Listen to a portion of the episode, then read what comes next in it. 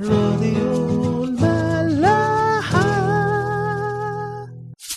اديتور دعم.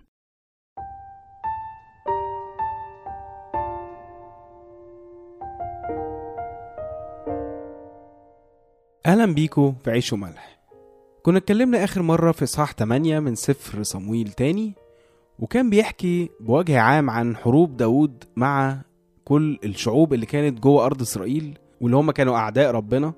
وازاي ربنا كان بينصره فيها كلها. واتكلمنا إزاي اننا لما بندي لربنا السلطان على حياتنا هو هيدينا نفس النصرة دي. واتكلمنا بقى عن كل المكاسب اللي طلع بيها داود سواء كغنايم أو كهدايا. وازاي داود قدس كل الهدايا دي لربنا. ودي اللي هيستعملها ابنه سليمان بعد كده في بنى الهيكل. وقلنا إزاي ان ده بيرمز لكل المواهب اللي عندنا واللي يمكن حتى بنكون بنستعملها في حاجات ضد إرادة ربنا بس لما ربنا بيملك على حياتنا كل المواهب دي بتتحول لوزنات نخدمه بيها.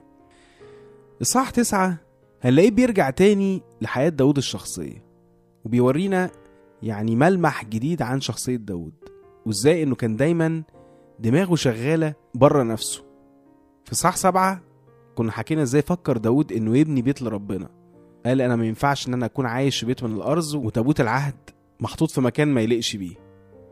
المرة دي بقى داود ابتدى يفكر في الناس وكأنه فهم إنه حب ربنا مش لازم يكون إنه يبني له بيت إنما إنه يحب الناس اللي في العالم.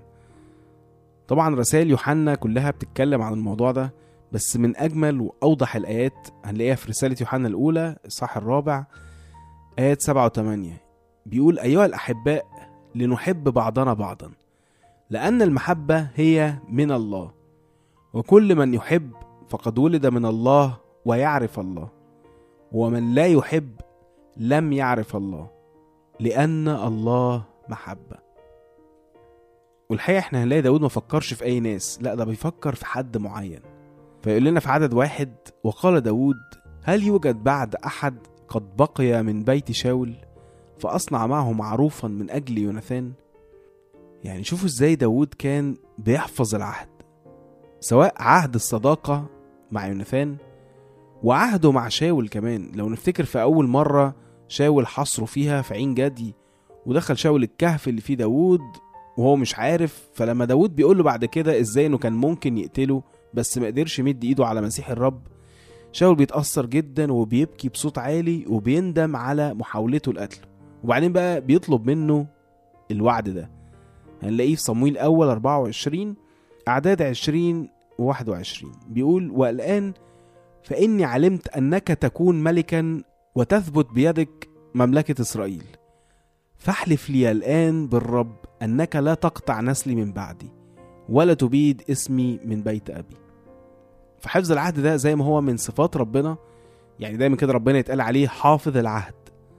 بس بما إننا دايما بنبص على ربنا وبنحاول نكون شبهه فبالتالي يبقى إحنا كمان لازم نحفظ وعودنا وكلامنا للناس. هنلاقي في مزمور 15 هو مزمور قصير يعني هنقراه مع بعض يقول يا رب من ينزل في مسكنك؟ من يسكن في جبل قدسك؟ السالك بالكمال والعامل الحق والمتكلم بالصدق في قلبه الذي لا يشي بلسانه ولا يصنع شرا بصاحبه. ولا يحمل تعييرا على قريبه والرذيل محتقر في عينيه ويكرم خائف الرب.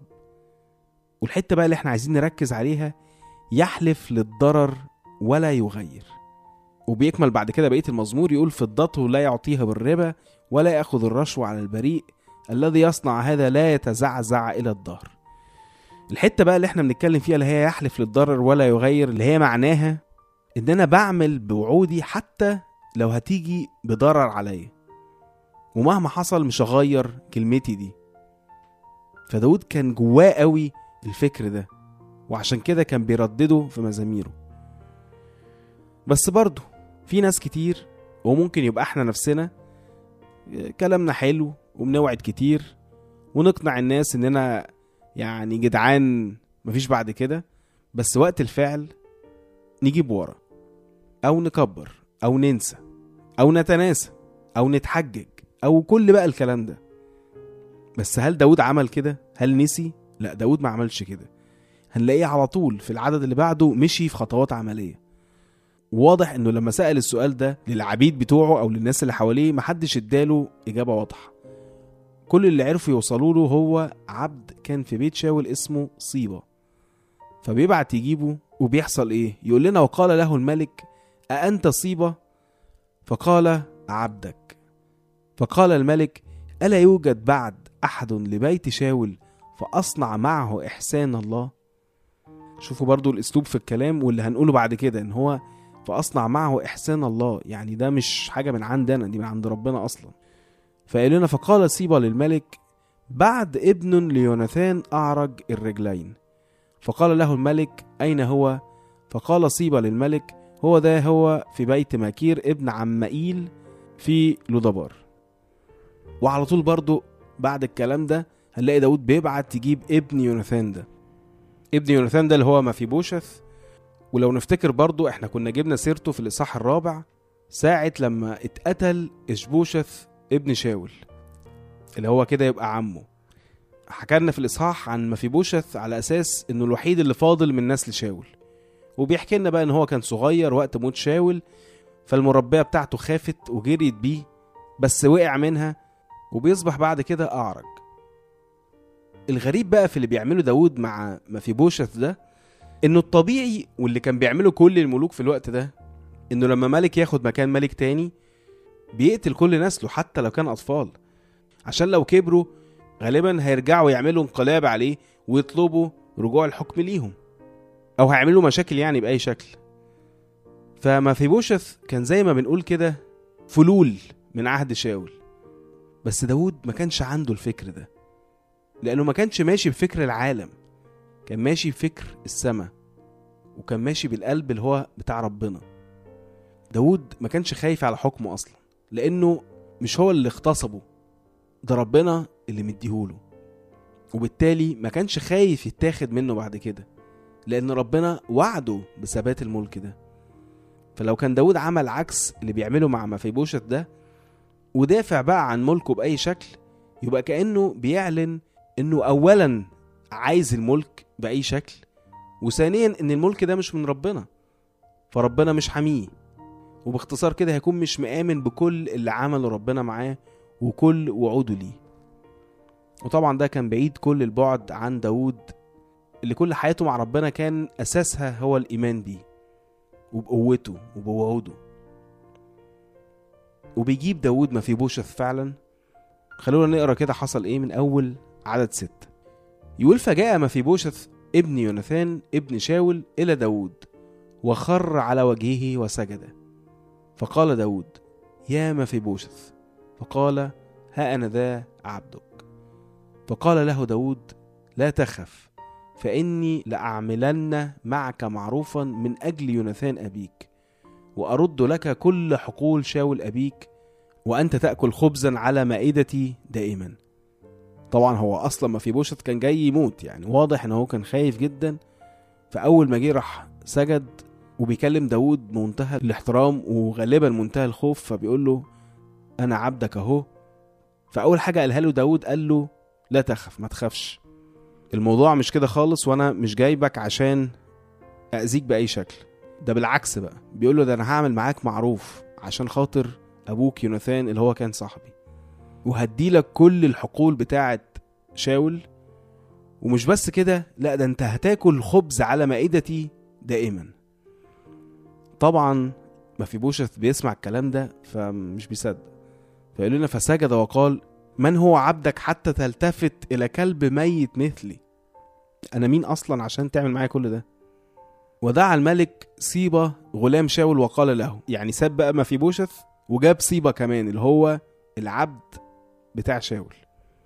فقال له كل ما كان لشاول ولكل بيته قد دفعته لابن سيدك فتشتغل له في الأرض أنت وبنوك وعبيدك وتستغل ليكون لابن سيدك خبز ليأكل وما في بوشث ابن سيدك يأكل دائما خبزا على مائدتي. وكان لصيبة خمسة عشر ابنا وعشرون عبدا. فهو مش بيسيب بقى ما في بوشث لوحده في وسط الحقول دي كلها. لا ده كمان بيتصرف في الناس اللي هتشتغل عنده. وبيجيب سيبا اللي هو كان بيشتغل عند شاول وبيقول له انت زي ما كنت بتخدم شاول هتخدم ما في بوشث انت وولادك وكل العبيد اللي عندك. فقال لنا فقال صيبة للملك حسب كل ما يأمر به سيدي الملك عبده كذلك يصنع عبدك فيأكل ما في بوشث على مائدتي كواحد من بني الملك. فشوفوا الكرم بتاع داود واللي مش ممكن يكون نابع من شخص عادي إنما واحد فعلا على اتصال بربنا مستوعب نعمة ربنا فبيوصلها للناس. وده اللي كنا قلناه في إصحاح سبعة لما حكينا إزاي الواحد يقدر يشكر ربنا وإزاي إنه بعد ما نقبل نعمته ونستوعبها الطبيعي إننا هنشكره عليها. وهنوصلها لكل اللي حوالينا. فداود كان عنده الاستيعاب ده إن كل دي نعم هو ما يستحقهاش ومهما عمل ولا هيستحقها ولا هيعرف يردها. إنما هو كان باختصار بيشارك النعمة دي مع الناس. بدليل إننا مش هنلاقي إن حتى الكرم بتاع داود إنه بتاع واحد مثلا بيدي حاجة لواحد غلبان وخلاص ما هو كان ممكن يكتفي إن هو يديله الأرض بتاعت شاول وخلاص ويمشيه ويبقى كتر خيره قوي. إنما لا ده كمان قال له أنت هتاكل على مائدتي دايما كل يوم. فده مش تصرف بتاع واحد بيرضي ضميره أو بيحاول يحسن لواحد غلبان إنما ده تصرف بتاع واحد بيحب بجد. ودي أهم حاجة داود وصل لها هنا المحبة. كورنثوس الأولى صح 13 آية 3 بولس بيتكلم في كل صعد عن المحبة وبيقول إيه هنا؟ وإن أطعمت كل أموالي وإن سلمت جسدي حتى أحترق ولكن ليس لي محبة فلا أنتفع شيئا. بس مش بيفكرنا الموقف ده بحاجة تانية؟ إن اللي عمله داود مع مفيبوشث على قد ما هو عمل فيه نعمة وبركة وشرف عظيم إنما كل ده ما يجيش حاجة جنب النعمة اللي مديها لنا ربنا دلوقتي. غير بقى كل اللي بيديهولنا من خير ونعم وبركات كل يوم. إنما أهم من كل ده هي فرصتنا إننا ناكل معاه كل يوم على مائدة واحدة. كل يوم وكل الأيام. قاعدين مع الملك وبناكل معاه كل يوم على مائدة واحدة.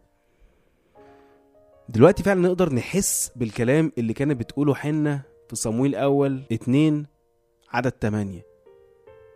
كانت بتقول يقيم المسكين من التراب يرفع الفقير من المزبلة للجلوس مع الشرفاء ويملكهم كرسي المجد. استوعب نعم ربنا كويس قوي واشكره عليها. عشان ما يجيلكش يوم تحتقرها فتتاخد منك وتعطى لغيرك نشوفكم بكرة. راديو ملاح. دي دنيا